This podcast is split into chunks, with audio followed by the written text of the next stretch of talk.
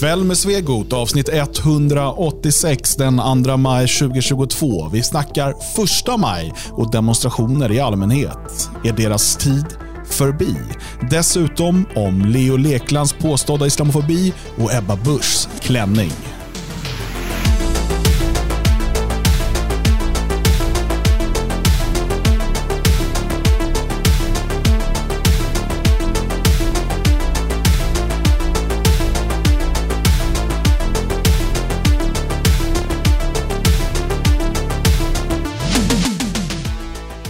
Blir sista ordinarie avsnittet som jag spelar in härifrån.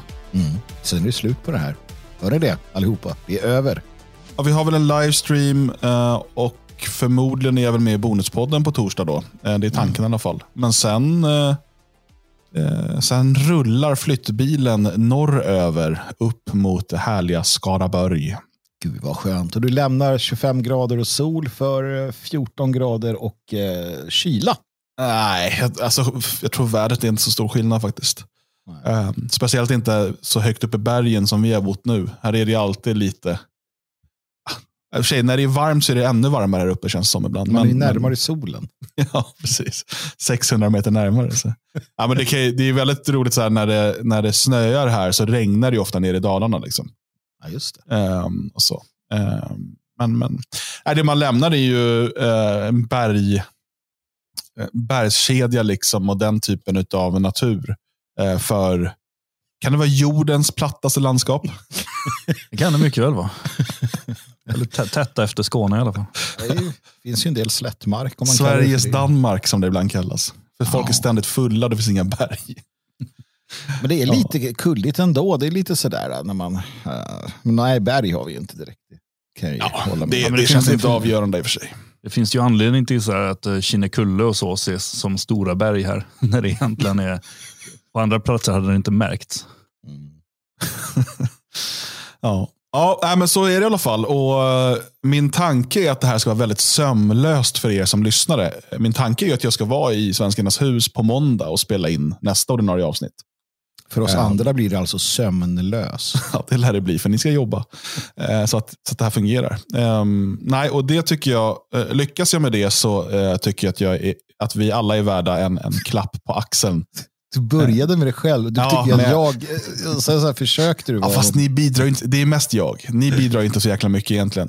Till din utan- flytt? Nej, inte, egentligen ingenting. Men om jag lyckas spela in tre poddar den här veckan, genomföra en flytt genom halva Europa och ändå bara allt är helt normalt på måndag. Ja. Då börjar jag få en klapp på axeln. Är det inte få. måndag som jag och Magnus flyttar till Tyskland förresten?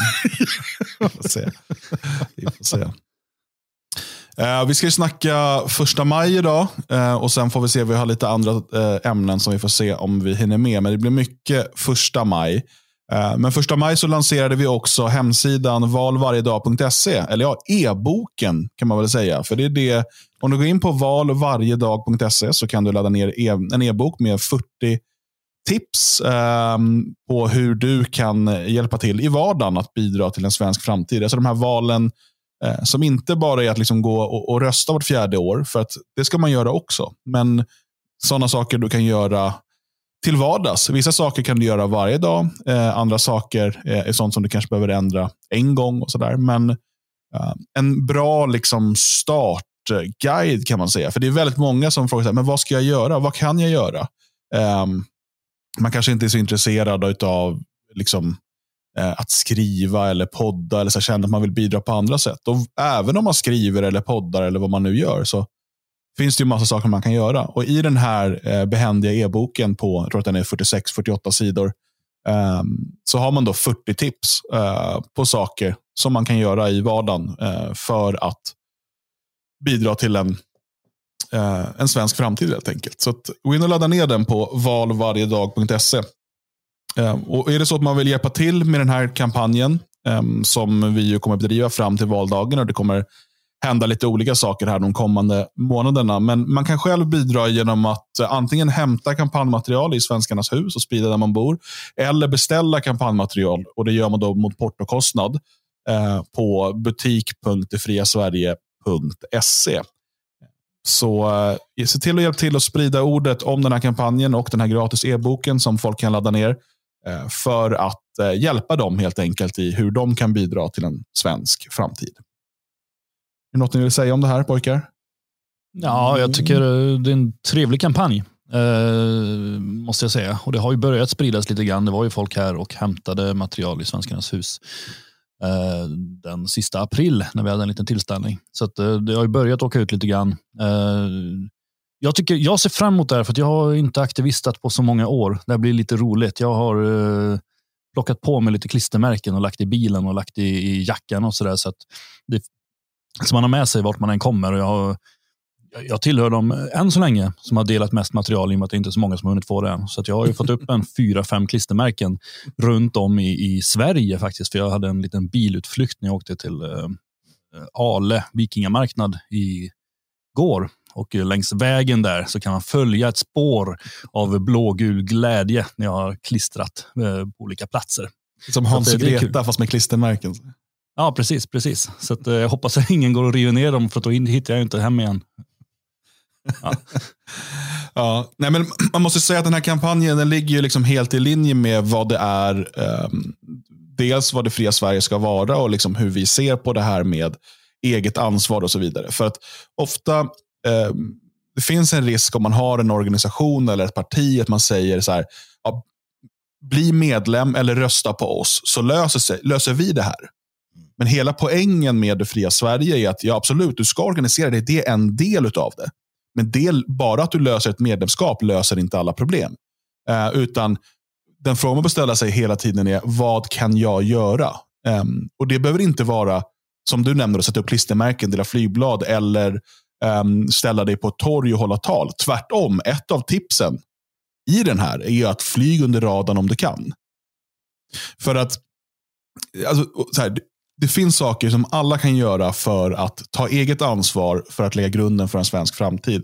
Och 40 sådana tips finns i den här boken. Så att eh, ladda ner den, skicka den till vänner och så vidare. Eh, och Det gör du då på valvarjedag.se. Hörrni, första maj, det var igår.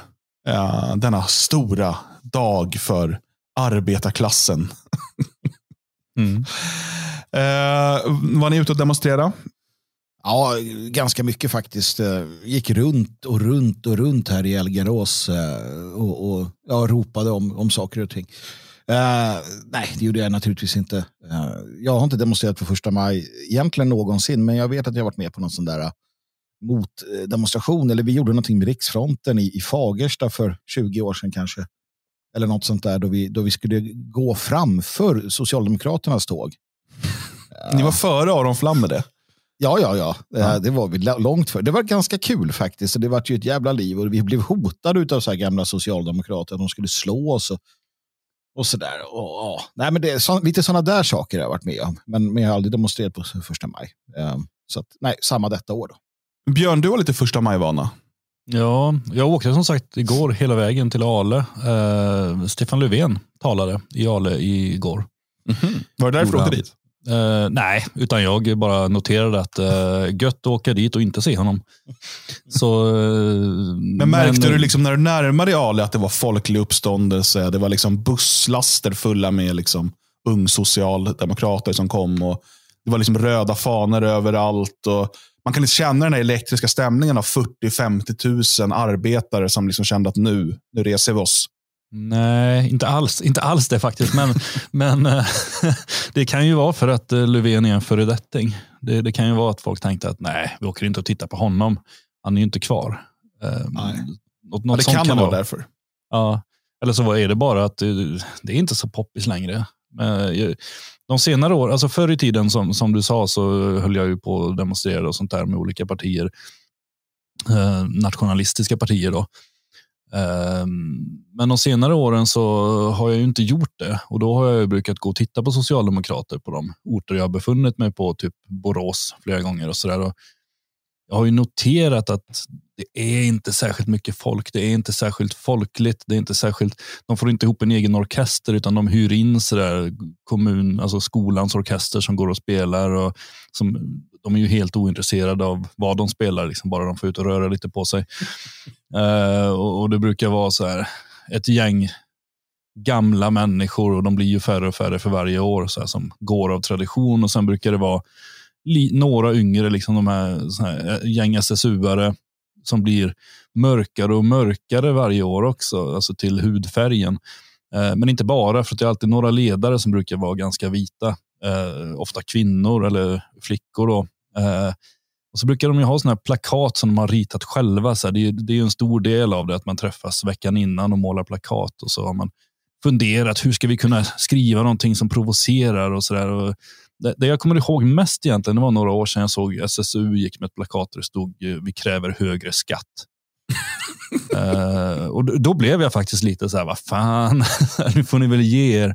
Men uh, annars brukar det inte vara så lyckat. Det brukar vara så här, krossa rasismen, brukar det stå på ungefär hälften av plakaten. För det är egentligen det enda de tycker. Det är ju det enda som ungdomsförbunden försöker värva människor på. Det är ju så här, att, att de är emot någonting som knappt finns. Ja, eller jag, jag såg någon från igår, det stod arbetare förenen eder. Eller så, här. så bara, I vad mot vad? Alltså det, det är otydligt. Väldigt. Men Alltså, det stora problemet med första maj är väl ändå att, alltså, återigen, det är lite som att man, man alltså de har ju ändå, de bestämmer ju. Det är ju det som retar mig. Jag förstår demonstrationer, absolut. Jag, Gör du det? Jag, jag tycker det kan vara vettigt och, och roligt. Och, att demonstrera, men att, att tillsammans uttrycka sin mening, det har jag inga, inga problem med. Rent generellt. men vad ska det ge då?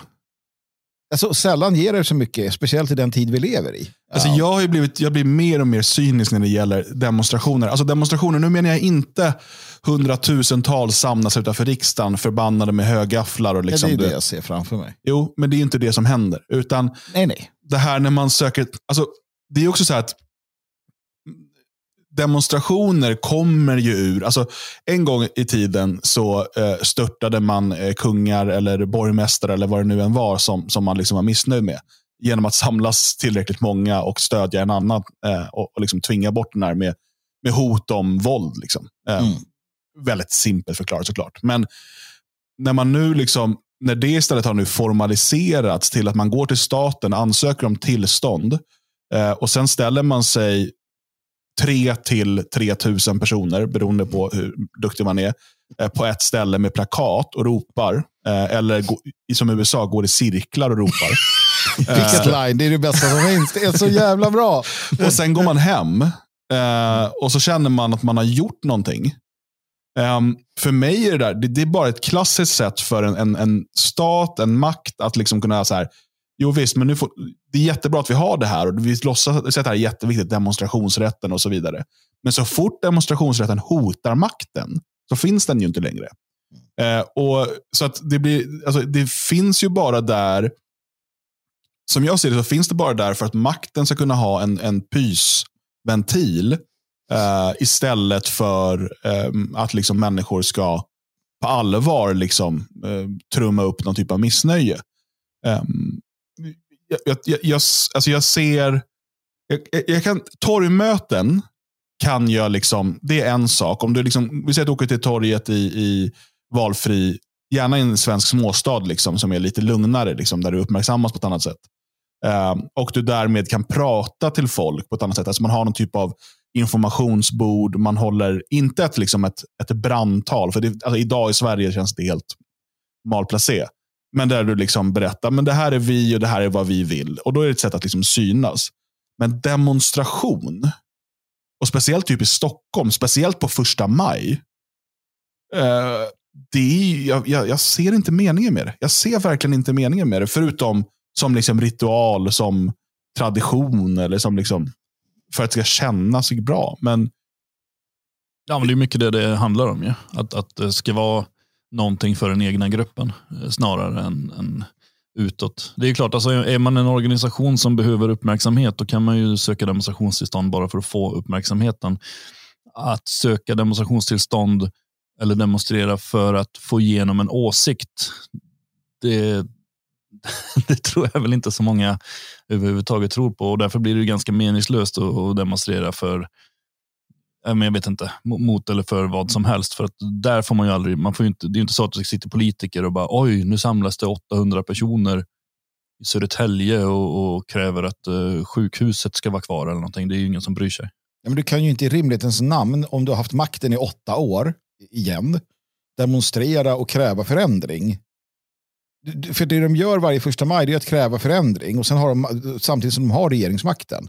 Mm. Och det, jag menar, det, värst var ju när de hade en räcka på 70 år, eller vad det var, då ingen annan hade makten. Sossarna hade makten, men varje jävla år under alla dessa 70 år så gick de så här, vi behöver hög, nu högre löner, lägre det. Så, men ni har makten, det är ju det som gör det hela som sagt till en som en absurd ritual. Det har ju ingenting med någonting riktigt att göra såklart. Mm. Um, och, och, som du är inne på där Dan, jag menar med, med, med internet och med de kommunikationsvägar som har öppnats upp så finns det absolut ingen som helst mening med att ödsla resurser, tid och pengar eh, på att, att, att demonstrera för att nå ut med ett budskap. Det gör du på andra sätt. Sen kan du ha något annat skäl till att demonstrera, jag vet inte vilket, men att du vill pröva dina nya fina, liksom, inte vet jag, eh, någonting eller du ska göra en poäng. Jag vet inte. Va? Men, men så här, ja precis. Och nu pratar vi såklart om lite olika saker. Jag pratar om sossarna och liksom första mm. maj och det där. Men jag, jag tänkte prata om demonstrationer också generellt. Kanske framförallt ur ett eh, liksom nationellt perspektiv. För det är det som intresserar oss. Eh, men jag skulle till och med vilja hävda att det är bättre att dela ut flygblad i brevlådor än att demonstrera. Ja. Um, om, alltså, vi pratar om uppmärksamheten.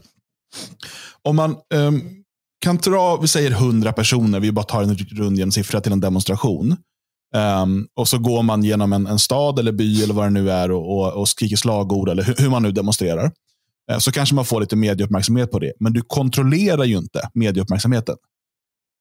Du, alltså du, du, det här når ut då till människor. För att de flesta kommer inte ens se eller märka av demonstrationen. Um, du kommer ihåg när vi bodde i Falkensee och nationella hade väl varit i Spandau, var det på Rudolf Hess dödsdag? Ja, precis. Ja. Och sen så åkte de så ut till Falkensee där vi bodde.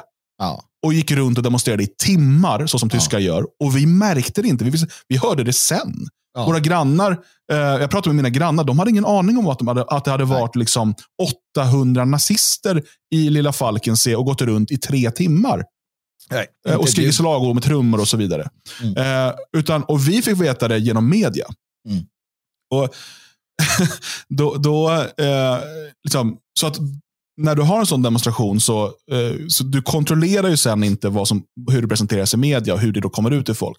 Skulle du istället ha de här hundra personerna, eh, dela flygblad i alla de här eh, brevlådorna i den här byn eller stan eller vad det nu är. Mm. Eh, vilket skulle ta ungefär lika lång tid tror jag att nå de här, beroende på hur stor stan är såklart. Eh, då har du kontrollerat vilken information de får från din organisation eller ditt parti.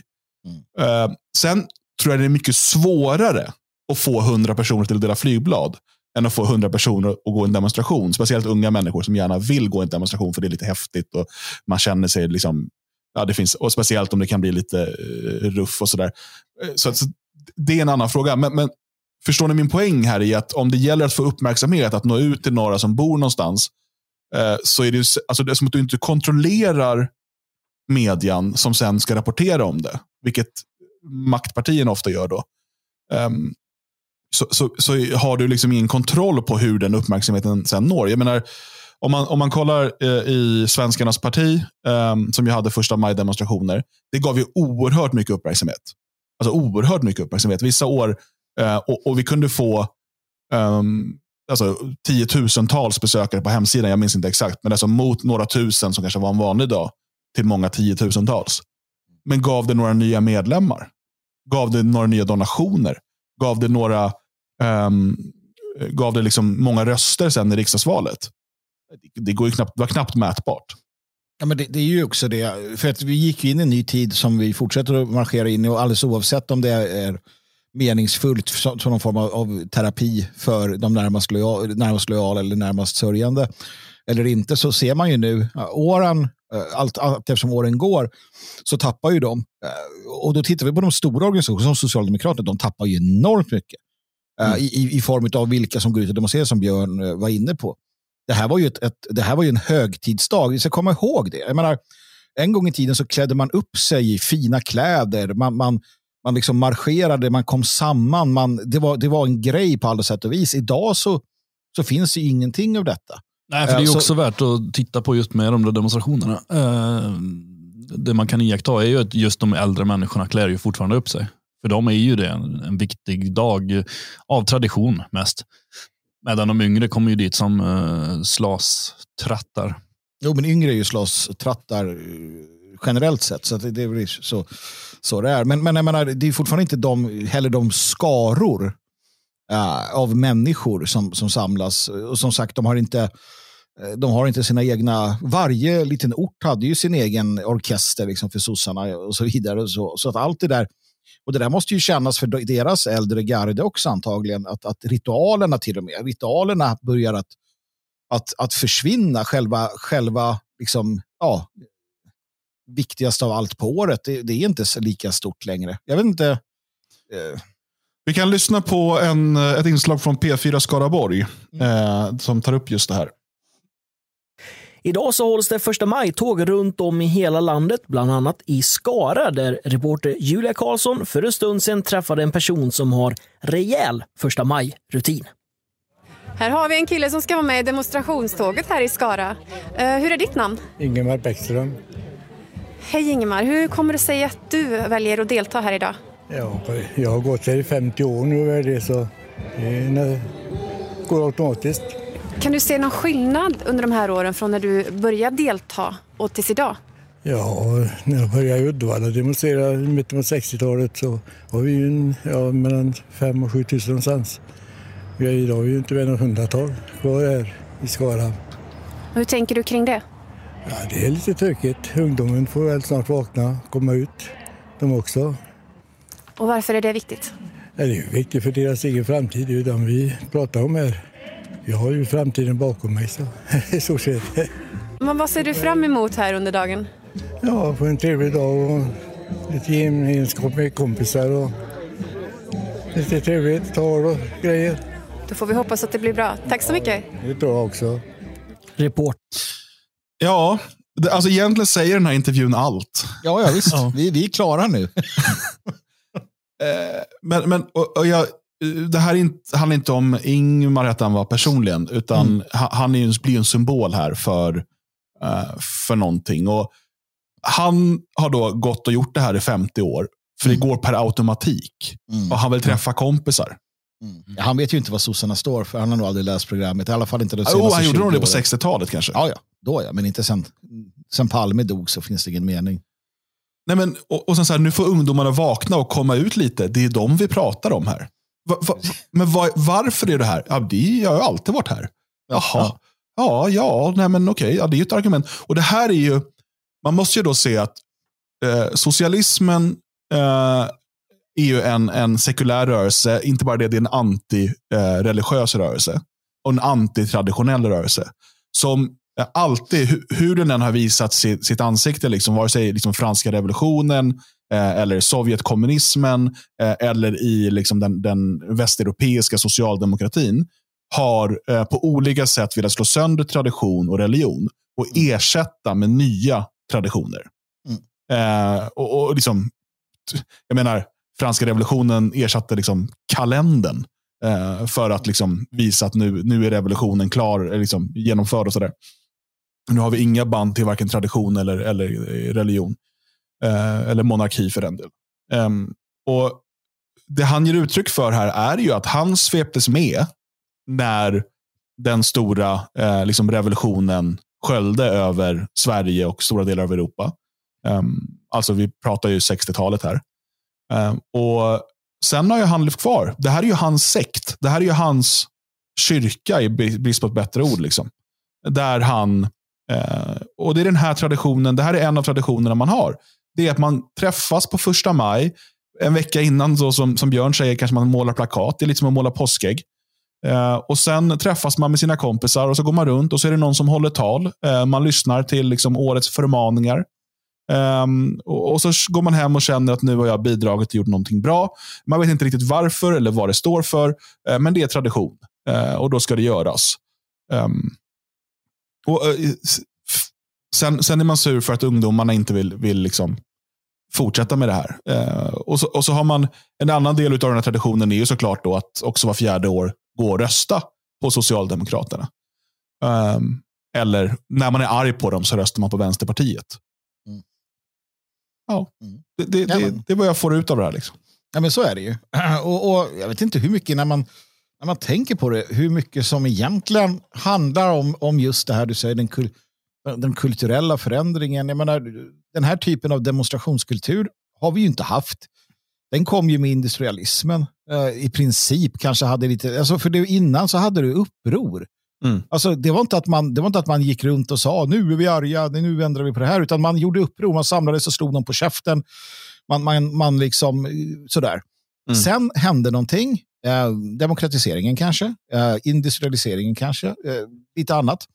Och så började vi med en jättelång demonstrationskultur som nu byts ut mot någonting annat. Och, och, det är ju så att det fanns ju säkert de som höll på att göra uppror förr som sa vad fan ska vi hålla på att demonstrera? Och nu är det då folk som säger men vad då demonstrera? Vi har ju internet. Um, och varje, alltså det är en kulturell, ett kulturellt och teknologiskt skifte som också gör att, att sånt här blir uh, mindre, mindre intressant. Och det kanske är mer orsaken än själva politiska innehållet egentligen. Um, vilket, vilket liksom breddar dimensionen av det hela. Uh, ja, men även innehållet verkar ju väldigt oklart. Det, det, jag menar, jag menar, man undrar ju hur länge sedan, han har gått där i 50 år nu. De första 10 åren om man fick en fråga, då kanske han hade sagt att ja, men jag är här för att det är viktigt med det här och det här. Det är viktigt, demokrati, kortare arbetstid, högre lön, vad som helst. Mm. Men någonstans där efter 20-30 år, så bara, varför är du här? Bara, jag är alltid här. Mm. bara, varför? Bara, ja, men man ska vara här. Så det, det, är lite grann, jag hörde en annan, ehm, det är några år sedan nu, men hörde en intervju med någon tant som ringde in till något program i, i Sveriges Radio. Och hon var förbannad på Socialdemokraterna. Varit medlem i hela sitt liv, sa hon. Hennes föräldrar hade varit medlemmar. Men nu var hon arg. Så att, eh, nej, nu i nästa val, då kommer jag inte rösta på Socialdemokraterna. De bara, jaha, ja, så du, du kommer alltså lämna Socialdemokraterna nu? Då? Bara, Nej, jag ska ju vara medlem. Jag kommer inte rösta på dem för att jag är förbannad. Mm. Och lite där eh, står det. Det är vissa saker man ska göra. Man ska vara ute på första maj, man ska vara medlem. Men, men sen kan man ju vara sur på dem eller inte bry sig. Eller, den här herren kan ju lika gärna i princip vara moderat till åsikterna, men man ska gå i det där tåget, för det har man alltid gjort. Men det, här, det här finns ju en annan, eh, annan rolig eh, aspekt av det hela. Eh, och det är ju att jag helt glömde bort vad jag skulle säga. Mm, det är så roligt. Jag bollar vidare till Dan, för han tar det. Mm. Nej, men, det blir så tydligt det här. Det här är liksom en, en ritual. Eh, och man har, vi brukar ju prata om liksom behovet av traditioner och vikten av traditioner. Och att vi ofta inte vet varför. Alltså, man kanske har glömt bort ursprunget till traditionen finns. Eh, men det spelar inte så stor roll här har ju då eh, socialisterna i, i, världen över försökt ersätta eh, gamla traditioner med nya. Och Det jag tycker är tydligt med de här minskande eh, deltagarsiffrorna och jag skulle säga också minskat till och med medieintresse för första maj. Så eh, den här traditionen kommer de inte lyckas etablera. Alltså, för tradition för mig eh, behöver några fler generationer för att det liksom ska verkligen eh, sätta sig. Eh, utan man hade ett uppsving. Eh, där, och framförallt då eh, efter andra världskriget här i Sverige. Vi har ju såklart första maj-demonstrationer tidigare, så, men ehm, det är väl 38 som det blir helgdag i Sverige. Eh, mm. 33 tror jag i Nazityskland. Mm. det, det, är alltid roligt när man, när man var på såna första maj-demonstrationer i Tyskland och ropade eh, Erste Mai seit 33 arbeitsfrei. Eh, det tyckte alltid de röda var lite jobbigt att höra. Um, men um, nej, och, och, då har man velat ersätta med de här eh, traditionerna, men, men, det har man liksom, det hade ett uppsving, men nu är det på nedgång och jag, jag, ser inte att man kommer kunna blåsa liv i det här i annat läge än att om, om man nu lyckas med, skulle jag kalla det för, då, den här eh, närmast svältpolitiken som man verkar föra, där, där liksom vi kommer behöva matransonering och så vidare om man fortsätter med de här dumheterna. Um, och, och liksom folk är hungriga och socialisterna lyckas på något sätt eh, mobilisera massorna i tron att det eh, liksom, ja, att de ska kunna lösa det här, trots att de har satt oss i problemet. Eh, så kanske man kan få ut folk på gatorna igen. Men jag, jag, för mig är det ganska tydligt att eh, första maj är alltså som demonstrationsdag, är på, på utdöende. Eh, och Sen kan det ta ett tag Eh, och Det kommer framförallt ta ett tag innan liksom, makten erkänner det.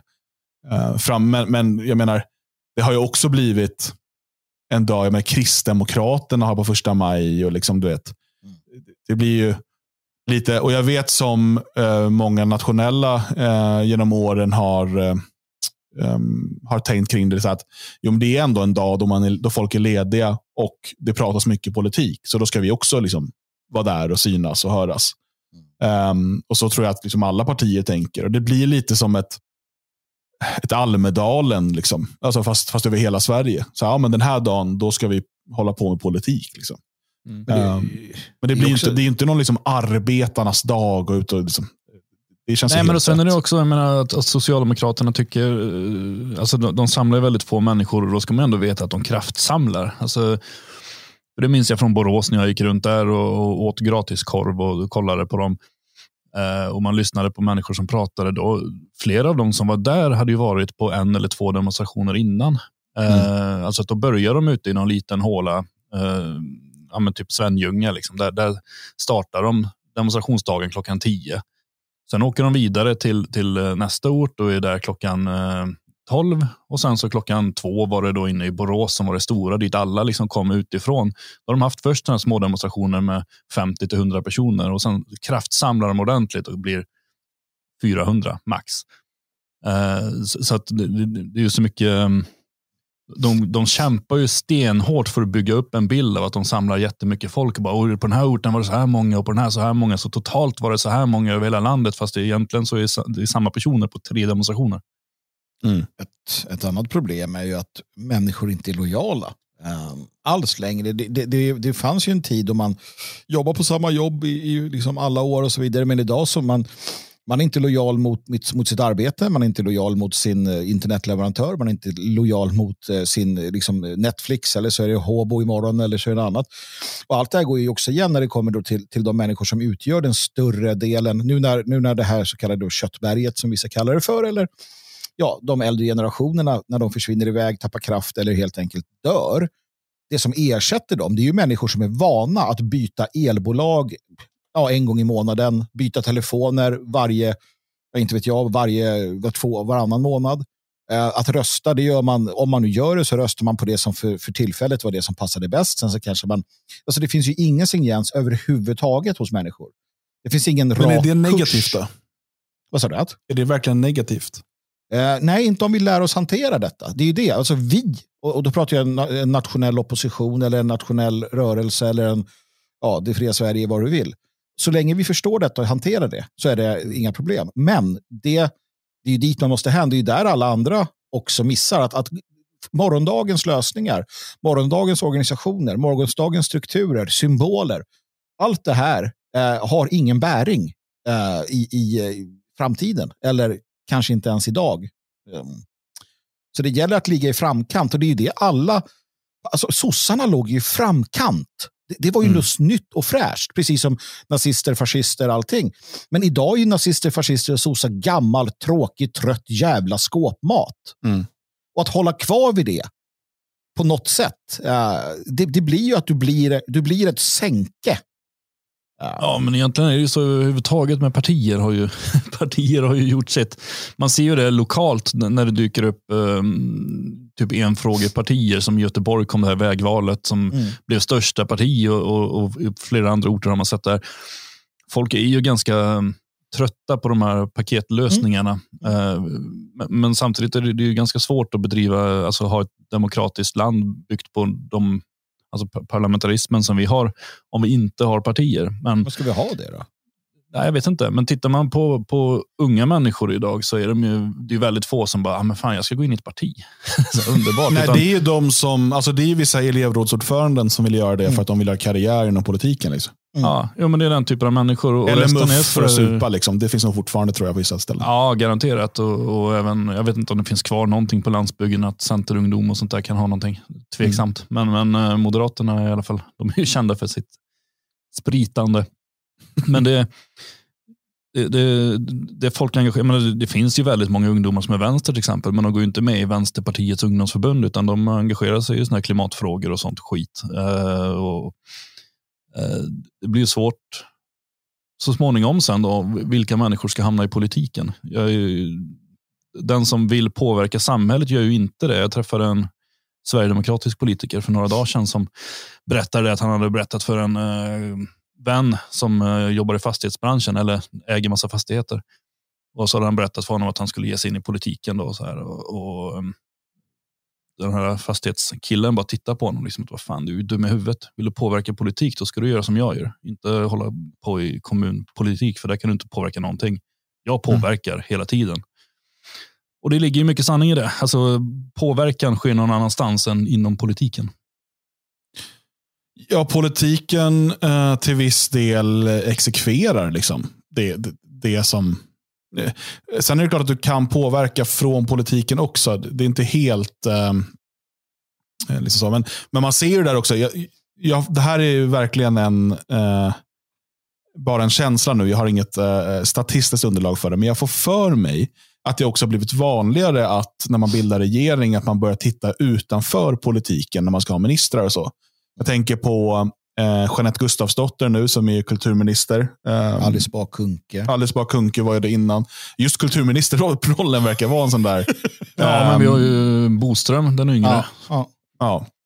Så att, det, att man kanske gör mer så för att den här, det som finns inom partiet, inte, eller liksom, inom politiken, för de är väl ofta partimedlemmar eller kan vara det. Eh, Bah Kuhnke var väl inte det i och för sig. Men, men um, men att man börjar titta på andra sätt att rekrytera då från näringsliv eller, eller så. Eh, men sen, sen, är det helt sant. Alltså, eh, att påverka, nu så här, Elon Musk är ju, det, det är ju såklart ett extremt exempel. Han är väl världens rikaste man. Liksom. Mm. Men mm, han visar ju där att genom, genom liksom sitt eh, företagsbyggande så har han kunnat få liksom, oerhörd makt. Och Det där gäller ju såklart lokalt också. Säg att du i en, i en mindre stad med 10-20 000 invånare bygger, eh, liksom lyckas bygga ett företag som, som anställer flera hundra invånare där. Eh, så, så är det en oerhörd maktfaktor. Mycket mer egentligen än om du är ordförande i den lokala centerföreningen eller centerpartiet. Eh, med, med liksom 8 procent av rösterna eller vad det är. Så att um, det, det, finns ju helt klart fler sätt att påverka på. Och jag tror att det här minskade intresset för partierna eh, beror också på att man ser inte det som kanske den, den främsta, det främsta sättet dels att påverka. Men sen så hänger det här också ihop med um, jag, ska, jag vet inte om globaliseringen är rätt ord, men vi har pratat om det här tidigare. Hur liksom allting Eh, Eh, har förändrats med internet, eh, billiga flygresor och liksom EU och, allt möjligt som, som gör att eh, människor inte, inte liksom har samma lojalitet eller samma liksom känsla för eh, staten som man kanske hade tidigare. Eh, för att du har så många andra organisationsformer, så många andra eh, sätt att liksom organisera dig på. Det här bara den här diversifieringen av eh, mediemarknaden tack vare internet. Mm. Alltså där människor läser helt olika nyheter och helt olika nyhetskällor. Um, och Man har sina gemenskaper i, liksom, vare sig de är digitala eller fysiska, så liksom, har man väldigt många gemenskaper som inte är bundna till, till staten på något sätt, eller kommun eller landsting eller, liksom, eller regioner som det heter nu. Alltså inte till, till um, de här bitarna. Och jag tror att det är liksom människor lever mer och mer i sina sfärer eller bubblor som en del skulle kunna kalla det. Eh, och är intresserade av att förändra där och påverka där. Um, problemet idag är ju bara att staten eh, och de överstatliga eh, organisationerna likt EU har en oerhörd makt över, eh, över oss och inte minst vad gäller liksom skattepolitik och så vidare. Så det behövs ju påverkas där också. Men jag tror att de flesta liksom som växer upp nu med internet och så, de fokuserar inte så mycket på det, utan de har sina egna små gemenskaper, ibland stora. Um, mm. Och Det är där man liksom vill um, engagera sig och påverka. På, på det, uh, jag såg ett klipp från, jag vet inte vart det var, det var någonstans i östra Ukraina. Uh, och det så, var så jäkla tydligt. För det var en kille då som filmade ut genom sitt sovrumsfönster tror jag i Charkiv eller vart kan det varit. Och så ser man hur några raketer slår ner någonstans en bit bort och det exploderar och sådär. Uh, och så filmar han och sen så hör man bara han säga det och lite så här lakoniskt, äh, skitsamma. Och så, så filmar han tillbaka, vänder sig om, sätter sig framför datorn och spelar något sånt här äventyrsspel. Mm. Uh, för det var hans värld. Han sket i det där kriget. Nu kanske det var gjort för att just göra en poäng, jag vet inte. Men, men någonstans är det ju faktiskt så. Att, att folk har sina, som, som du är inne på där, så jag tror att det är så pass starkt. Vad fan, bomberna faller, men du sitter där med din World, World of Warcraft som säkert inte är aktuellt nu för tiden. Uh, men, men, sådär, och, och just de här, man känner sig inte som, som det ena eller det andra. Och det här är återigen då att vi håller på att byta ut befolkningen. Jag menar, vår generation blir äldre och det kommer nya som vi inte förstår oss på. Och det är just att försöka, inte förstå oss på dem, då, men förstå oss på det här, uh, det här som har att göra med hur människor fungerar. Det, det är ju det som är nyckeln till hur vi äh, ska kunna ha en, en nationalism för 2000-talet jag vet, jag satte igång själva den här idén att vi måste skapa en nationalism för 2000-talet och vi får inte sluta med det. Det krävs mycket tankeverksamhet, mycket, mycket arbete med att försöka hitta de här nycklarna. För att annars så kommer vi inte ha någonting. Uh, då kommer det bara äh, släppas löst för vinden. Och, och, och, det vet, alltså jag tycker att vi ska försöka att, att ha någonting. Uh, och, och tittar man på, på det som du säger, där, så, två saker kommer nog spela stor roll. Det ena är um, alltså det globala, det vill säga de här, dels de här äh, stora organisationerna uh, och eh, sådana som Elon Musk och liknande som, ska, som gör sitt, men också det väldigt, väldigt lokala. Det nationella kommer spela väldigt liten roll. Så det globala, alltså de stora organisationerna och de stora företagen och det absolut minsta, det vill säga det, det lilla, din lilla, inte ens kommun, utan din by, din när, sådär. Det är det som mm. kommer spela roll i framtiden. Medan de, de här mellanstora, det kommer vara blä och det är inte någon som egentligen bryr sig. Det tror jag. Också för att jag tror att de känns omöjliga att påverka. Mm. Um, alltså till, och med, alltså till och med undermedvetet. Alltså man tänker inte ens tanken för att det känns så långt bort och så mäktigt att det där kan jag inte påverka. Ehm, mm. Uh, men hur kan jag liksom påverka här i mitt närområde? Hur, vad kan vi göra för att göra det bättre här för oss? Mm. Um, och Det kan ju dels ses som en skrämmande eh, framtid. Men återigen, det är inte riktigt den värderingen vi ska göra, utan vad är den troliga framtiden? Mm. Eh, och, och liksom hur, hur bemöter vi den? Mm. Och den här, um, den här idén om uh, politisk organisering alla 1900-tal. Uh, jag tror att det är just en 1900-tals idé.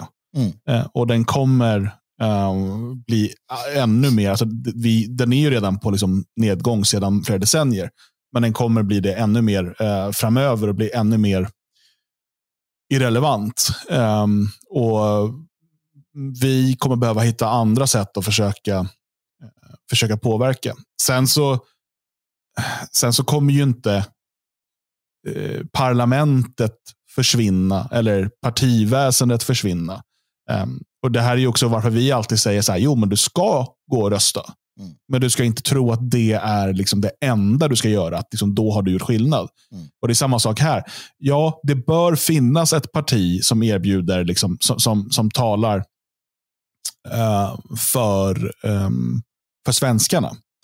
Eh, så att man har det alternativet att rösta på. Men det kan inte vara det enda vi gör, att liksom organisera oss i ett parti och bedriva partipolitik.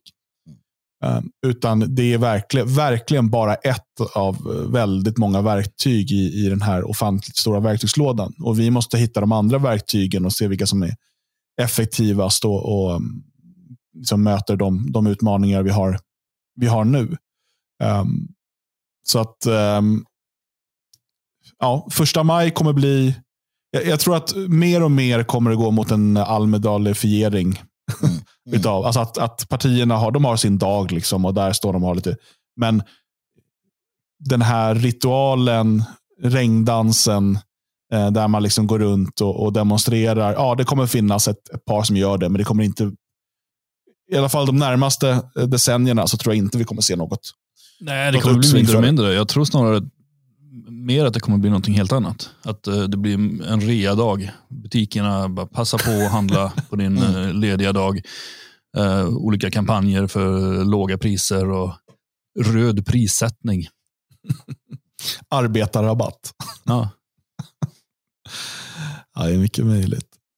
Eller på tal om prissättning. Låt oss snacka om Leos lekland. Ja, det här är ju eh, någonting som, vi pratar om makt va? Ja. Alldeles nyss, och påverkan och så. Ja, och eh, ja, vi, vi, alltså, eh, det, det, det här visar ju på vilken, vilken makt somliga har egentligen då. Um, utan att för den skull ha någon som helst representation i de, de här parlamenten. Ja. Jag tänker på muslimerna som har fått en väldigt massa stöd för att Leos lekland är rasister. Typ. Mm. Är de det då?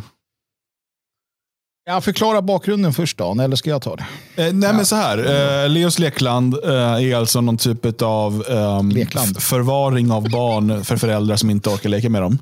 Ja. Eh, Det, För eh, dåliga föräldrar som inte tar hand om sina barn. Kapitalistiskt dagis är vad det är.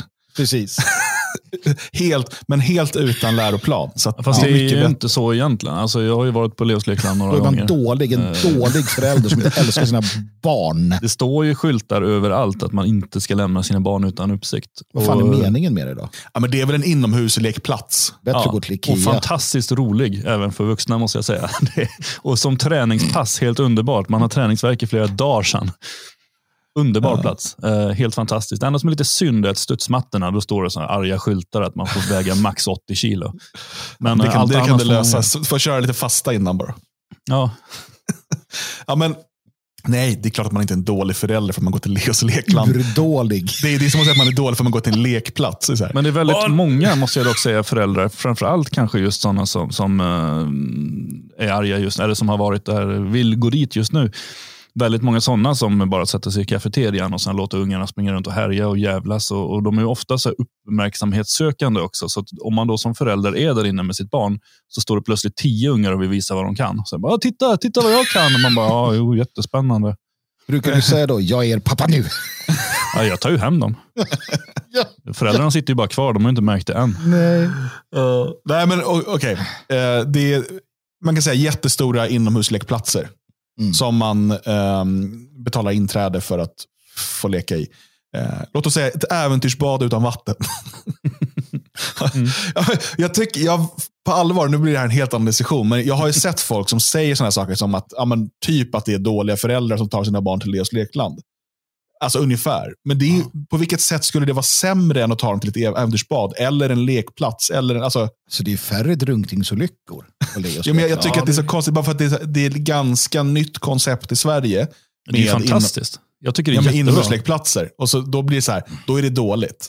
Det, det, där är ju någon slags, det där är ju en dålig konservatism Ja, hos en ja. del människor. Men så här är det. Jag, jag kan, jag kan liksom förklara. Problemet med de här och varför jag sällan bevistat dem när jag bott i Stockholm. Det är ju för att det är så mycket utlänningar. Så det går inte att vara där. Samma med, med de här badlanden. Ja. Det är fullständigt eh, o... eh, Alltså det går inte. Jag, jag klarar inte av det och, och så fick det vara. Då gick man någon annanstans. Mm. Eh, för att just det här att det liksom springer runt och nej, nej, det, nej jag ska vara tyst. Sen får jag för mig att det måste vara väldigt mycket snor och äckligt basilusker och sånt där. Mm, Ja, där har en det ju- annan. Jag vill inte gå in på det här ja. området, men ja. Det är det ju vart det än är mycket barn. Liksom. Jo, Ja, därför ska det barn vara i skogen. De ska inte vara för många på samma plats. Det här blir en helt annan diskussion. Jag känner att jag vill klättra upp på det här berget nu. Okej, ja, eh, men, okej, det var inte det som det handlar om, utan uh, huruvida Leos Lekland då är islamofober. Eh, vilket de ju har anklagats för. Eh, och, och det verkar som att det finns folk som är väldigt upprörda. Eh, det är ju då för att Leos Lekland, som sagt, då, är ett privat företag och de har ju då ehm, lite in, inträdespriser för att komma in. Och när det är ehm, stor efterfrågan så höjer de priserna. Ehm, till exempel under så här, julhelgen och eh, midsommar och eh, lite sånt där. För då är många lediga och många vill tydligen då eh, ta sig till leklanden. Ehm, och Detta gör man då även under eh, Eid, Eid al-Fitr, tror jag det heter. Mm. Ej, ej, ej alla fitter, tror jag det heter. Något sånt. Eh, och eh, Det har man nu rasat emot och det här är då islamofobi. Och, och det är ju det är ju väldigt intressant. Där. Jag ska försöka få fram eh, citatet här som jag tyckte att jag hade alldeles nyss. Ehm, för att chefen, eller någon pressansvarig på Livs Lekland säger att att eh, det handlar om efterfrågan på samma sätt som det är dyrare på en lördag mitt på dagen än på en onsdag. Um, och eh, så sagt, Man har det här under alla andra helgdagar. Men eh, muslimerna är arga eftersom att det här inte är en röd dag i kalendern. Och då mm. ska det här inte gälla. Ja, fast det är de ju inte, utan de är arga för att de, måste, för att de inte fick någonting eh, givet gratis. Ja. Men så, så här, lyssna på den här till exempel. Jag vaknade på morgonen eh, idag och sen tänkte jag men jag bokar in på tisdagen. Tänkte, han vaknar på morgonen. Det tycker jag är viktigt att poängtera. Mm. han vill inte, inte framstå som någon slacker. Han vaknar på morgonen. han, han sprakar mycket för mig här. Mm. Det är kanske lite fejt. Han vaknar på morgonen. Så jag tar barnen till leklandet, eh, båda två. Eh, och då upptäckte jag liksom att det står, liksom, man ska gå in och boka, så står det högst upp att eh, andra och tredje, då det infaller Eid al-Fitr för eh, muslimer, då, högtiden efter Ramadan, alltså man har brutit fastan.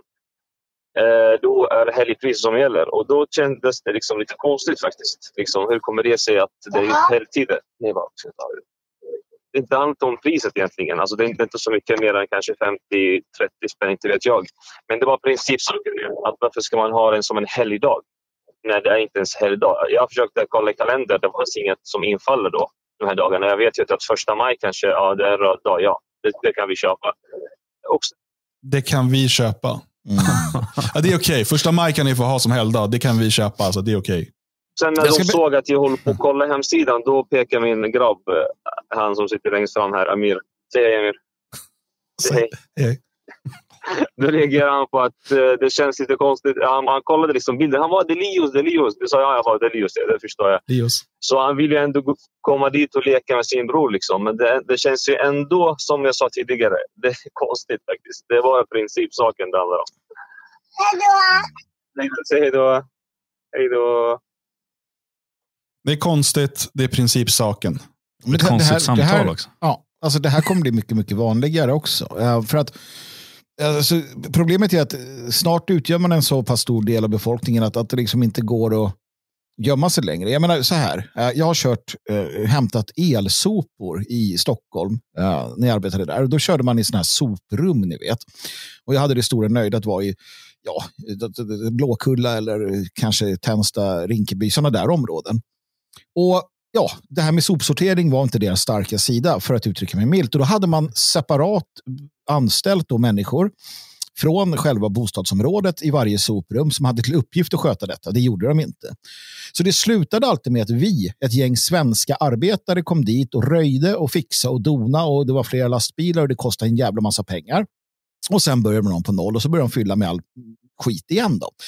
Och, och, det är klart att de gör det för att vi svennar plockar upp notan. Vi betalar, vi fixar, vi plockar undan, vi serverar. Eh, hela tiden, och det har vi nu gjort i, i decennier. De slår sönder sina, sina förorter, vi kommer dit och reparerar. Eh, de kastar skit i liksom, ja, vad de nu gör, vi reparerar. Som här i Elgarås, de pajade sitt eh, flyktingboendet. Eh, vi reparerar, vi betalar. Och så här har vi gjort i, i decennier. Och nu så här kommer det här Leos Lekland på att nej, men vi kör lite marknadsmässiga priser. Vi, vi, under den här tiden då massor med muslimer eh, kommer hit med sina ungar och det blir jättehögt tryck. Då måste vi höja priset som vi gör när Svennebananerna kommer hit på sina helgdagar. Um, och då så här, va? Va? Får vi inte gratis eller får vi inte billigt? Vad fan är det här för rasism? Och det är vad det handlar om. Ingenting annat såklart. Och, och det här kommer ju bli värre för dem. Och det är här som är liksom lite grann förhoppningen då att vi kommer se en, en minskad ett minskat inflöde ändå när bidragen slutar komma, när det blir dyrare, när man inte får allting gratis. För det kommer inte fungera rent samhällsekonomiskt, det tror jag inte. Mm. Eh, Camilla Läckberg har ju tidigare då samarbetat med Leos Lekland, men hon avslutar det samarbetet nu i ilska. Hon skriver så här. Hatar när man blir besviken på tondövhet hos företag man gillat och till och med samarbetat med. Men att höja priset under en helgdag som är för en minoritet i vårt land och är den enda icke-röda dag hög, daghögtiden som de höjer priser för. Ja, jag blir mållös över hur illa genomtänkt det beslutet är hos Leos Lekland. Ja, det kan hon ju vara. Eh, det, det, ja, Jag vet inte, det, det, det där är så svårt. Alltså visst, jag kan, köpa, jag kan köpa det att man tycker att, man, att, att om de höjer priset på röda dagar så är det ju för att det är dyrare med löner och sånt och det borde det inte vara. andra. Men att hålla på och svamla om minoriteter och så här, i många av de här områdena så är de inga minoriteter. Det, det är inga minoritetsgrupper i, i många av de här områdena där, där Leos lekland ligger. Utan det är ju snarare majoritetsgrupper, de här um, muslimska eh, alltså om, om, vi ser muslimerna som en grupp. Så har det ju blivit. Och, och alltså hålla på och snyfta och dra minoritetskort och tramsa och ha sig. Det, det är ju bara genomdumt. Jag såg någon annan som var ute och gnällde över rasismen för att Leos lekland ger gratis inträde till uh, ukrainska flyktingbarn. Hur kan man ge gratis inträde till vita flyktingar? Men, men eh, flyktingar från eh, muslimska länder, de ska betala mycket mer. Eh, som om alla de här muslimerna har kommit precis just nu också. Nu är de, det är det de säger, det är det de tjatar om, att de är en del av Sverige. De är här för att stanna, de är här för att vara här. Bara, ja, men då får de kanske prova på och, och leva som svenskar får göra också. Alltså, jag för min del skulle ju vara glad om det var det. Om det var så att ah, ni är vita från Ukraina, ni får gratis. Ah, ni är sådana här från andra. Nej, ni får fan inte gratis. Det blir dubbelt så dyrt. Uh, jag önskar att det var så. Den här institutionaliserade rasismen alla pratar om, ja, så väl vore. Så är ju det inte. Det är ju det som är problemet. Det här är ju ja, bara det... rent, rent Mar logiskt. Marknadsmässigt så vore det ju inte ens rasistiskt. Det är bara marknadsmässigt. Ja. Det kostar mer att ha dem där. Färre vita kommer dit när det, när det är fullt av mm. sådana barn. Uh, det blir mer röj, det blir mer oordning, mer saker går sönder. Ehm, jag börjar närma mig lagstiftningen här så jag försöker ta mig ur det här på ett snyggt sätt. Ja, men det är bara tillgång och efterfrågan. Om det är en dag då man förväntar sig av olika anledningar att det kommer vara fler besökare. Då är, då är det, eh, dels behöver du mer personal och det liksom sliter mer och så vidare. Men sen är det också så att man höjer priset eh, för, alltså, så fungerar det. Du har ju bara ett eh, antal eh, platser, tillgång och efterfrågan, så fungerar en marknad. Mm. Det är liksom inget, eh, inget konstigt med det. Och det är inte så att om du kommer dit som icke-muslim, att du får billigare då. Nej. Alltså det är samma pris för alla de här dagarna. För att man räknar med att man kommer behöva mer personal och det kommer liksom, mm. eh, och så vidare. Så, eh, det, det, är ju bara det här ständiga, ständiga gnället och vi ser hur liksom den, den, den förment eh, svenska liksom kultur och politikeretablissemanget, hur de ställer sig på de här muslimernas sida det som sker när vi nu eh, har blivit ett, ett mångkulturellt, mångetniskt, mångreligiöst land, det är ju att de här eh, helgdagarna, eh, det är verkligen bara som man säger på engelska, bank holiday. Mm. Det är bara dagar då du, det, det, är ingenting som längre håller oss samman. Det, det är ett fåtal traditioner som liksom svenskarna fortfarande håller fast vid. Men det är inte så, vadå, Kristi himmelfärd, är det en tradition som eh, liksom får, håller, håller samman folket. Vi är lediga den dagen. Det är ju bara för att eh, man kan inte ta bort fler röda dagar nu eh, för att då skulle folk bli arga för att de vill vara lediga. Inte mm. för att de vill gå i kyrkan på Kristi himmelfärd. Det är inte därför folk är lediga den dagen längre. Ja, man, ehm, och det som, kommer hända, ja, men det som kommer hända här framöver, det är att de här typen av eh, nationella helgdagar kommer eh, helt avsvenskas och avkristnas. Eh, jag tror att Kristi himmelfärd kommer försvinna. I samband med att man gjorde 6 juni till röd dag så tog man ju bort eh, annandag pingst. Um, alltså man tog bort en kristen eh, högtid och så gjorde man 6 juni, men det gjorde man inte då för att hylla Sverige. Utan sen dess har ju då 6 juni från statens håll varit en dag för att fira mångkulturen. Fira folkutbytet. Det är det man vill göra dagen till.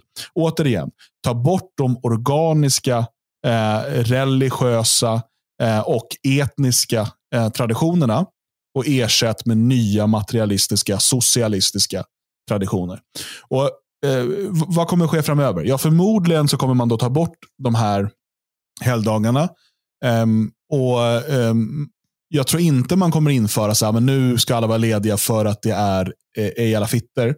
Utan det är, eh, du, du får en pott med, alltså det blir som extra semesterdagar. Mm. Eh, istället för att vi har eh, de här typen av röda dagar, så istället för att du är garanterad, vad är i Sverige idag, lagen 25 semesterdagar va?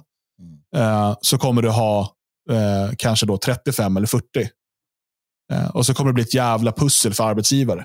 Men jag, alltså, varför, ska man, varför ska vi ha röd dag på Kristi himmelfärd och inte på Ejala Fitter? Ja, så, ja men det där har ju kommit fram. Ja. Jag tänker man kanske lägger, man kanske gör vissa nationella helgdagar bara för att eh, driva på kommersen eller liknande. Det, det kan ju finnas de idéerna också, så det kan ju bli kvar. Men, men absolut, jag menar vadå? Eh, det är väl inget konstigt. Det är ju inte mer än rätt att det blir så. För att vi vill ju ha det så. Alltså, vi, vi hatar ju att gå i kyrkan och det här med religiositet är ju bara trams. Vi ska vara materialister, vi ska vara liksom sådär och alla religioner är okej. Okay alltså, vad fan ska en hedning behöva fira jul uh, på någon som kristen? Han kanske vill fira sin hedniska jul. Eller en muslim. Eller en hindu. Uh, alltså, man kan inte eh, arbeta i decennier för att få det på ett visst sätt och sen gå emot alla och hata kungen och hata det och ner med kyrkan och ner med tradition. Och sen när det väl händer så bara, men vadå?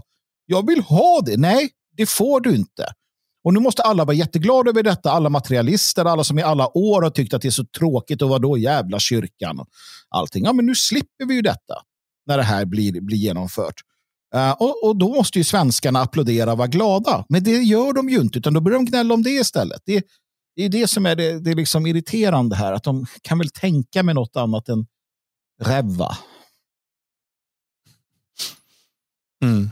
Ja, ja, vi får väl se. Ja, det, det, det, är bara en liksom, spaning om hur det kan bli. Men, men att eh, kommersiella företag anpassar sig till den demografiska sammansättningen är inte konstigt. Mm. Um, Leos Lekland har inget högre syfte än att liksom, uh, driva ett företag som ska tjäna pengar. Uh, och när uh, man ligger i områden där kanske muslimer till och med är i majoritet mm. och man vet att det kommer bli en anstormning av folk uh, under Ela Fitter, ja, då, då får man helt enkelt höja priserna. då. Alltså, precis som att man höjer priserna på lördagar eller på um, annandag jul och vad det nu är. Inga konstigheter, jag, jag förstår inte. Eh, ja. ja jo, jag så... förstår. Sen är det så ja. jävla eh, godhetssignalering från Läckberg och andra muppar. Eh, som liksom sitter där i sina trygga eh, gated communities och svindyra villor. Men, det, det, men sen är det ju så, det är klart att man blir sur som muslim. Eller invandrare, utlänning. Det är klart man blir sur. Alltså, du har varit här och du har fått allting. Du har fått liksom fördelar hela tiden. Du har din egen mat i skolan, alltså allting. Och de kommer, vi kommer att tömma dina soprum när du skiter och källsorterar. Ja, det är så. Det är så i de här förorterna. Åk dit och titta. Och sen helt plötsligt så är det någon som... Jag har delat flygblad i, i Rinkeby. Ja, nej, men precis. Det är en skräckupplevelse, de där trapphusen med sopor och bajs och fan allt möjligt. Ja. Och, sen, och så är det. liksom. Ja, och sen har vi tagit allt. Sen så säger nej men det finns inte resurser till att ta hand om allt.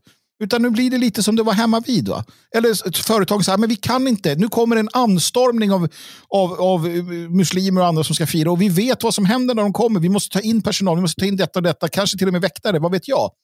Och så höjer vi priset. Och så va? Nej, men, och, och det som kan hända är att man säger, ja men då, då sticker vi härifrån. Då. Det går ju inte att bo här. Nu har det blivit precis som, ja, jo, precis. Ja.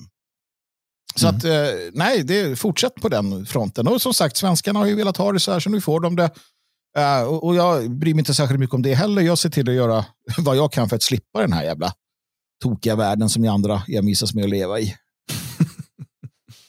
mm. här, här i Svenskarnas hus så är det inga, inga sådana här dumheter. Vi har ett lekrum här uppe. Det funkar mycket bättre än Leos jävla lekland. inte lika kul för vuxna dock. Nej, men de kan få prata med Björn. Eh, Radio Svegot finansieras av våra stödprenumeranter och de som lämnar donationer och vi är väldigt, väldigt tacksamma för det. Om du eh, vill att Radio Svegot ska fortsätta eh, vårt arbete eh, och kunna dessutom utvecklas framöver så bli stödprenumerant idag på svegot.se så får du dessutom tillgång till alla våra bonuspoddar.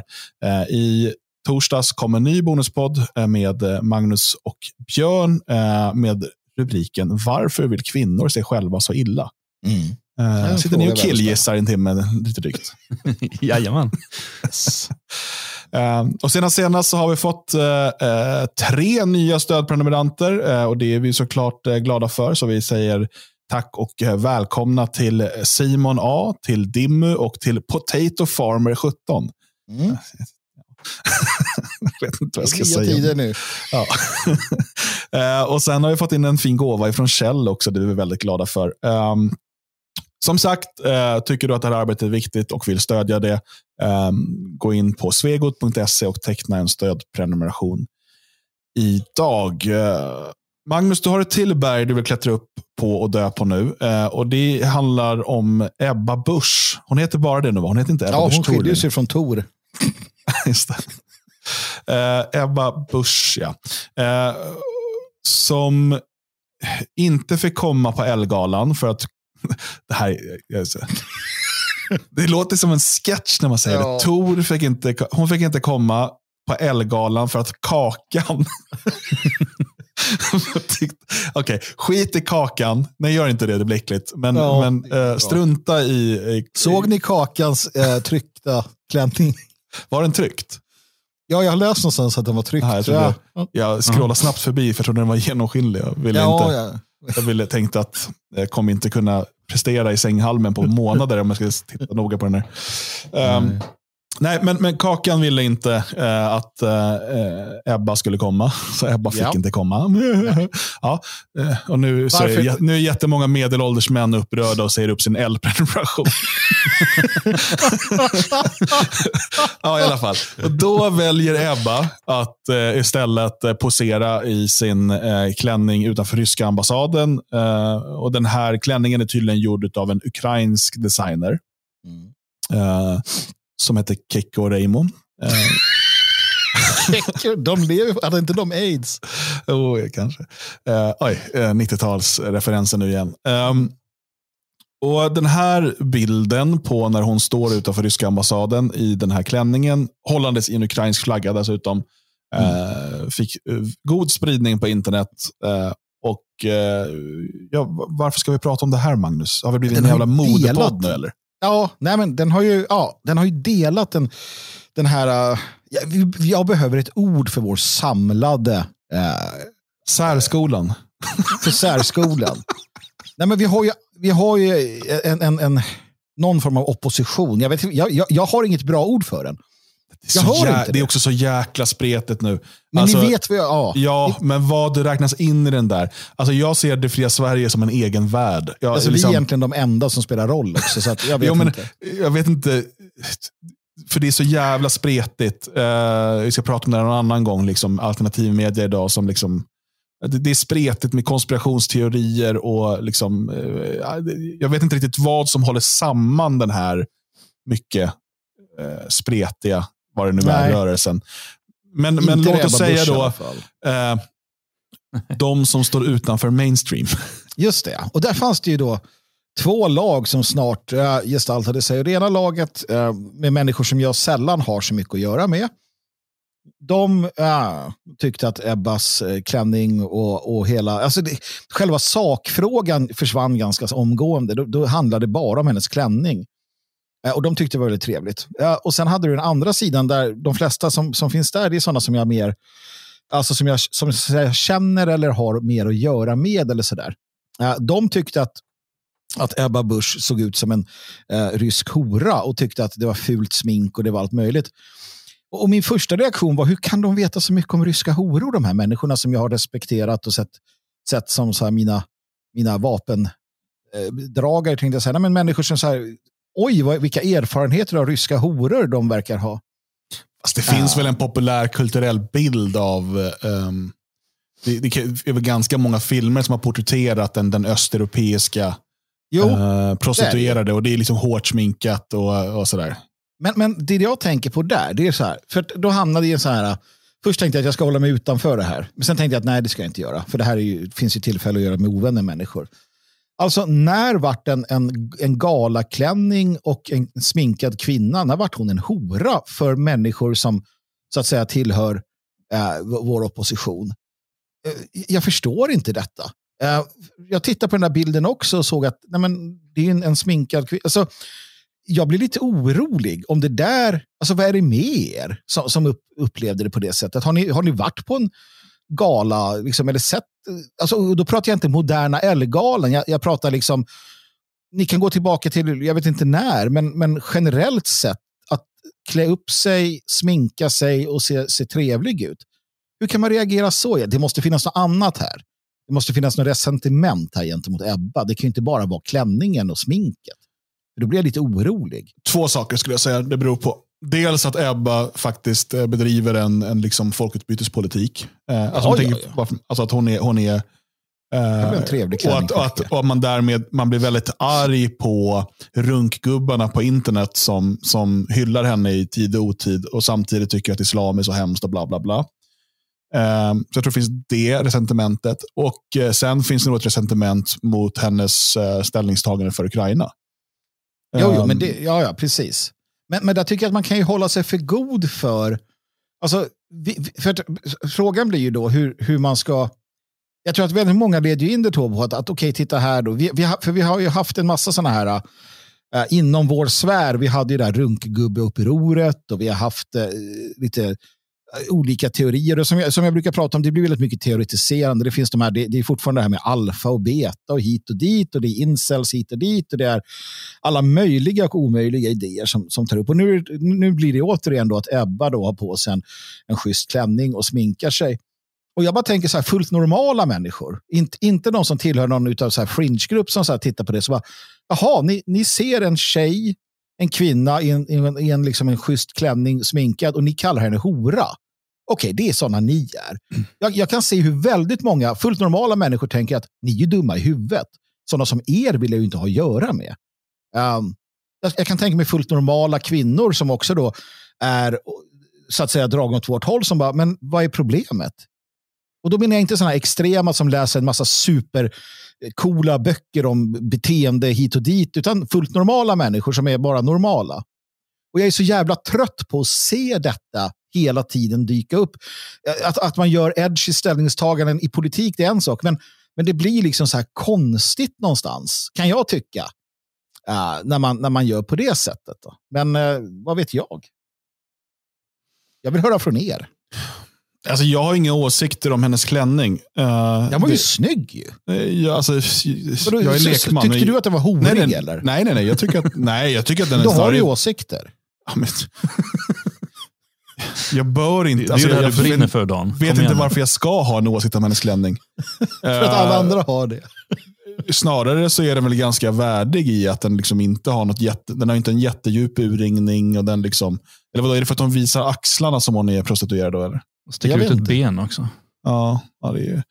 Men, men Ja, men det är det jag menar. Har, har, har man inte varit på en finare eh, middag? Liksom? Men Har du jag varit tänker lite så här. För, för Ja, att, faktiskt. Det när- har hänt. när jag såg bilden från början där. Eh, så, de äter med kniv och gaffel. ja, förlåt. Kör. ja, jag tänkte ni, ni hör inte mig igen här så att jag är van vid vi det. hör dig. Prata ja, nu. ja. ja, nej, men jag tänkte först när jag såg bilden där, så, eh, det första jag tänkte var att hon är vacker. Eh, och det, Gubbe. ja, det, det stör mig ju lite för jag gillar ju inte henne. Eh, men, eh, men det är hon ju. Det, det kan man inte komma ifrån och det kan väl de flesta bli med väldigt mycket smink förvisso. Eh, Men även kläderna. Men jag tyckte ju att det kändes väldigt så här malplacerat. Hon stod där med en staket bakom sig. Och så, det, det, jag tyckte det var en konstig bild. Så uppklädd och så ett trött gammalt staket bakom. Men det fick ju sin förklaring sen att det var när hon blev portad som hon gick dit istället. Och då måste man ju lägga in det att hon var ju egentligen på väg till en gala. Och där är det ju inte det minsta missplacerat med sådana kläder. Nej, det är det väl inte. Det skulle ju vara konstigt om hon gick dit i overall. Jag kan tycka att en, en, en företrädare för, krist, för, för kristdemokratin, att hon går på en L-gala, det kan jag tycka är malplacerat. För där går ju Sodom och Gomorras hela liksom. Jag vet ju eh, inte ens vad det är för någonting. Ja, men det är mode. Men, men, men sen också aversionen mot, jag menar, om man, återigen, om vi tittar på det då. Uh, många människor som, som ogillar Ebba har jag sett, i alla fall utifrån det jag tittat i mina flöden, det är ju människor som uppskattar till exempel eh, nazister delvis. Eh, och tycker det är lite edgy. Och, och då kan man ju bara titta på, på så här, ja, men, vänta nu, de använder ju de stora modehusen för att ha de absolut schysstaste nyaste, bästa modet mest i tiden. Eh, för Det var ju inte så att de hade gammal lump på sig. För att det var det man skulle ha eller var konstiga, utan de hade ju det senaste för att vara i framkant. Och att då skylla på alltså att Ebba har fel mode. Jag, jag, blir- jag blir bara konfunderad på detta. Jag tycker bara det är irriterande. Speciellt när, när vissa gör det. Mm. Det blir så, så himla konstigt. Ja, hur ska det se ut då? Om, om vi har en bal, säger vi. den nationella balen? Ska folk komma i Vadmal. Alltså, Nej, men ska folk komma i säckar? Vi ska Ja. ha säckväv och lukta skit för att det är mer genuint. Eller? Man ska inte sminka sig för det är ingen smink. Alla ska gå omkring utan smink. Men alltså jag tror utan, att du, Ja, du fokuserar på fel saker här. Det är egentligen inte hennes smink eller hennes Ja, klänning. men då ska man ju inte skriva på det sättet som fria tider. Bara titta, dåligt smink och hora. Då ska man ju inte skriva så om man inte menar det. Då är man för fan efterbliven. Säg vad du menar i sådana fall. Då. Säg jag hatar henne för att hon inte gillar Ryssland. Mm. I sådana fall. Jag menar, folk får ju sluta vara sådär. Alla hyllar det. Alla Men- säger åh, autism, autism. Men autister är för fan ärliga i alla fall. Ja. Det jag har sett är väl då att man tycker att hon försöker profitera på eh, kriget eller någonting. Men det, det är gör ju- ju alla. Jo, men och det är ju intressant. Alltså, hon är politiker som vill sitta i Sveriges regering. Ska hon inte ta ställning i typ sådana saker då för att då försöker hon profitera? Och hon försöker ju vinna röster ju. Bara, jo, Hon ska det är vara tyst jobb. om allt som kan vara lite kontroversiellt. Har feministerna rätt i att det är så här en, en stark kvinna som går, gör det och då blir folk så här "Uh." Ah, Jag tror inte... eh, jag tycker att Morgan Johansson får ta en del utseende hon också, även från oss. Jo, det är klart, det får han ju. Ehm, Ja, men jag tänker någon, någon man som bara hade klätt upp sig och ställt sig med en flagga hade nog inte fått så mycket jävla horboxklädsel hur den nu ser ut. jo, men om man hade, hade varit schysst om det var Morgan Johansson som gick och ställde sig med wife-beater-linne och sådär. Det hade ju varit coolt. Det hade ju faktiskt varit ett statement. Jag vet inte för vad. Nej, men, ja, nej, det, nej det, men det är, så är det ju. Det är klart att kvinnor och, och behandlas olika. Så är det. Uh, än män i, i den debatten. Så är det ju definitivt. Det Jag tänker den klassiska bilden på Alf Svensson när han har badbyxor. Ja, Han, han blev ju hånad för den, men inte alls i den här graden tror jag. nej, nej, definitivt inte. Nej, och här gör man ju, det som är intressant också är att se hur, hur då, eh, just den här, eh, de som står utanför etablissemanget-gruppen, eh, från båda politiska hållen, alltså de extrema åt båda, eller flera hållen, ger ju samma kritik och klagar på henne och, och, och just eh, går ut utifrån hennes eh, kläder.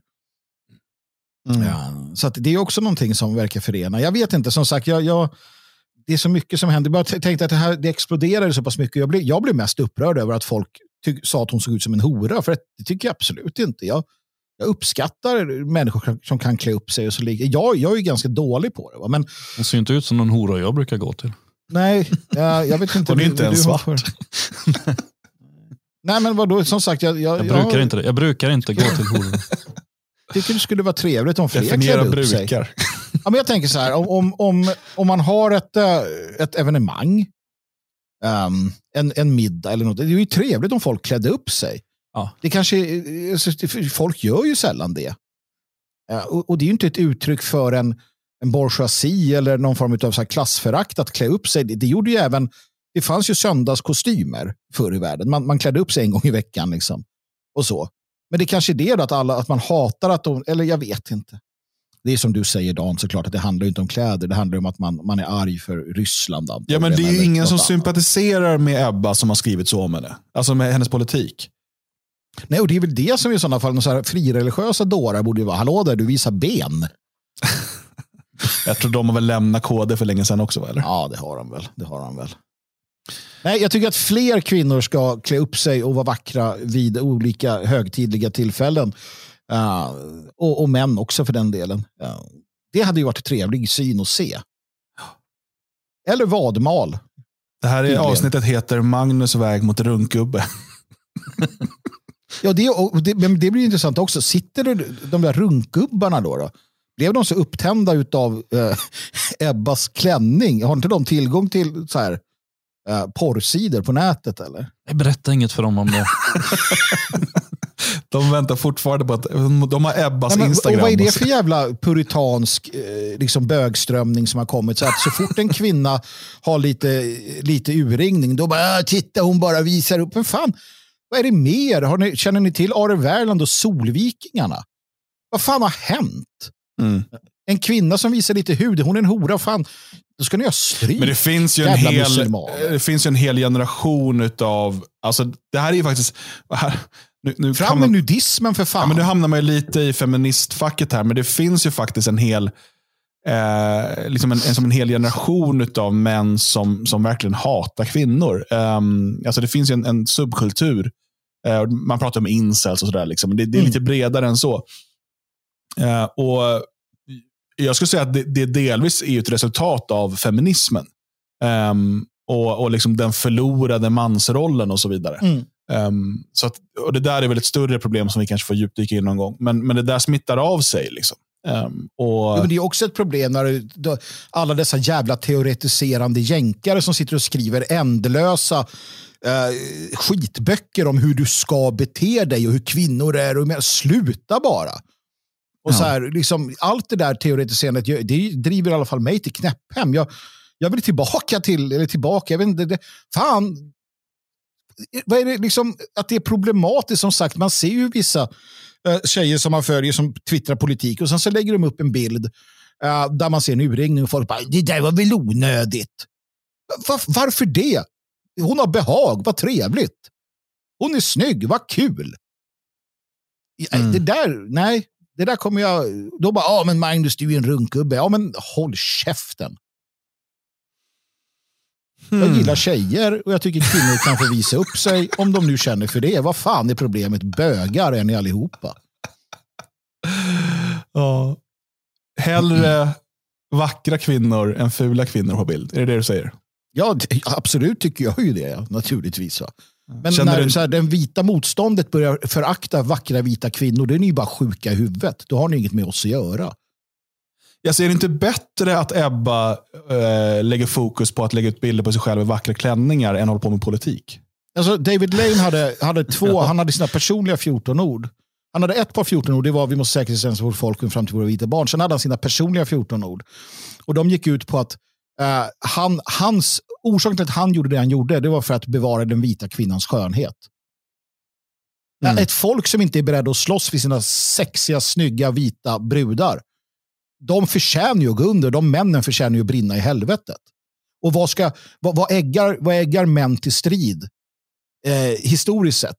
Ja, det är i alla fall att, att risken att förlora sina kvinnor. Men har man redan själv börjat förakta sina kvinnor som är snygga, ja, då kan man ju lika gärna skjuta huvudet av sig.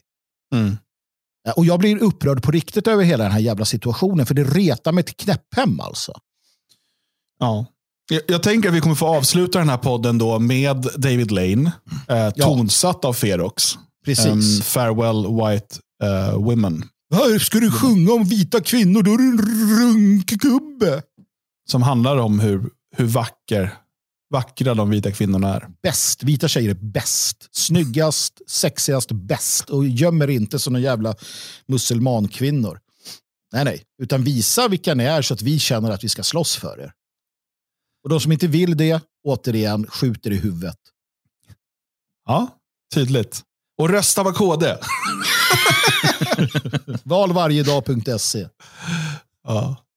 Ehm, stort eh, tack för idag pojkar. Eh, Kul att prata med er. Eh, vi kör en livestream imorgon klockan åtta. Kommer ut på YouTube och Odyssey och sånt där. Hittar såklart en spelare högst upp på svegot.se. Kommer ut några timmar innan vi startar. Ehm, och eh, Sen kör vi en bonuspodd på torsdag. Eh, men det finns ju ett oerhört stort poddarkiv att ta del av på svegot.se om du har missat någonting eh, och behöver något att lyssna på under tiden. Imorgon kommer ett nytt avsnitt också på gamla och nya stigar med Jonas Nilsson som gäst. Där Jonas och Jalle snackar om boerkrigen. Spännande. Mm, så det tycker jag att man ska ta sig tid att lyssna på. Eh, senaste på gamla nya stigar som kom ut förra veckan eh, handlar ju om eh, Tacitus bok Germania som inte finns på logik.se va? Nej du. Finns det något annat att läsa där? Nej, vi har väl i princip slutat. En del tror faktiskt det. För att um, vi har ju haft en kampanj här nu, sålt väldigt, väldigt mycket böcker. Och eh, så står det så här att man ska ange ordernummer. Och det är förhållandevis många som tror att ordernummer är bok eller betalning för bok. Ja, du menar på Swish och sånt? Ja, så får man sitta ja, och men det leta. där, det där det är, det är samma. Det, sånt där har man kul med när man eh, bara är medlemskap eller Svegot och så där. Eh, Så an- om vi har någon lyssnare nu som vet med sig att de har gjort det, för att det är en som inte kan identifiera, som antagligen har låtit sin fru eller mamma eller något skicka in och det står inget ordernummer. Vi vet inte vem det är. Eh, och Det är alltid så efter varje gång. Så att eh, folk verkar tro att vi har bara en bok som vi säljer. Ehm, men förutom det så har vi massor, flera hundra olika titlar. Massa bra böcker. Bara bra böcker faktiskt. Och en dålig. Gissa Jag vilken. eh, vill slå ett slag för en bok som eh, Logik nyligen eh, gav ut. Eh, den är på engelska visserligen. Men eh, jag tycker absolut att man bör beställa och eh, läsa den. Eh, det är inte superkrånglig engelska heller. Eh, eh, Patrick Dubussé, eh, The Story of an Officer in French Algeria. Ehm, och eh, Den ger en, en bild som, ja, jag tror, jag pratar med lite fransmän som säger att den ger en bild som de knappt har fått i Frankrike. Eh, och i Sverige vet vi väldigt lite om den här tiden. Ehm, om om eh, en, en man som är med i eh, franska armén i, i Algeriet helt enkelt. Ja, nej, den, är, den är väldigt läslärd, läslärd, läsvärd, måste jag säga. Och eh, som du säger, eh, tämligen enkel engelska. Jag läser ogärna på engelska och jag har tagit mig igenom den, så att, eh, det klarar man. Eh, Logik.se för alla dina eh, litterära behov helt enkelt. Nu avslutar vi med eh, Ferox eh, som tonsätter David Lane med Farewell White Woman. Tack för idag. Many years have come and gone, for I was just a lad of five. When I first noticed nature's great work of beauty made alive. By sacrifice, war, and struggle, by mind or God or faith. How she got there, why I loved her, I leave to debate. So fair of golden hair, brunette or red her tresses, enchanting temptress in the nude, or draped in diverse dresses. Desired by males of every race, nature's greatest glory. They look as to a diadem, white women are my story. Oh, oh, oh.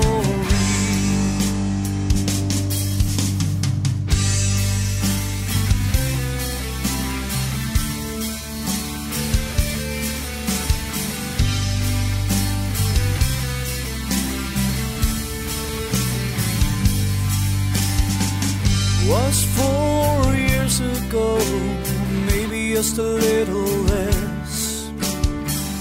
When the treason by white women first brought me such distress. Though our men have failed their duty, that does not provide a reason for the flaunting by white women of deathly racial treason. So fair of golden hair, brunette or red her tresses, enchanting temptress in the nude, or draped in diverse dresses, desired by males of every race, nature's greatest glory. They look as to a diadem, white women are my story.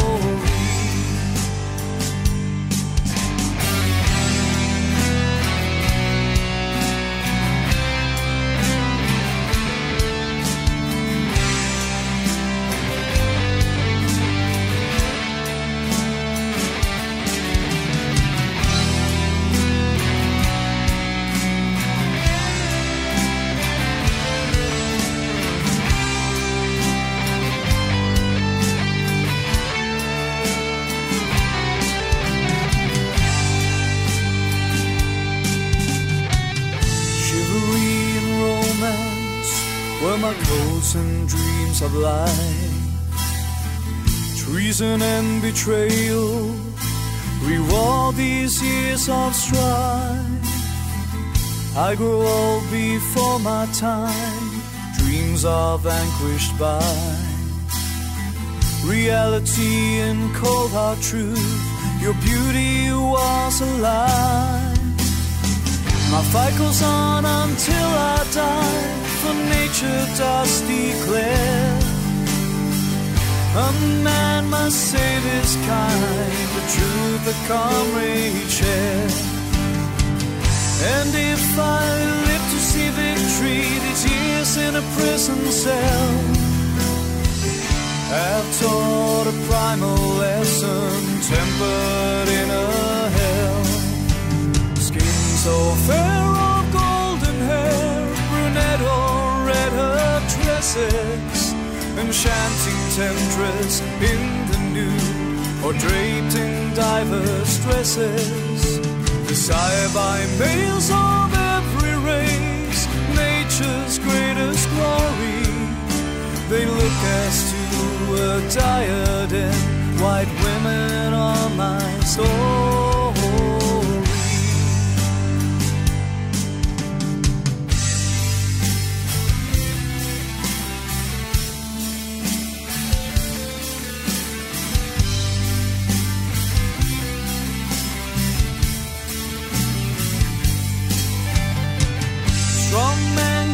stand alone for golden dreams or hope. Exist without a woman's love, with all things they can cope. And if Valhalla is a truth, the reward someday I'll see. Beautiful Valkyrie waiting there for me. Beautiful Valkyrie.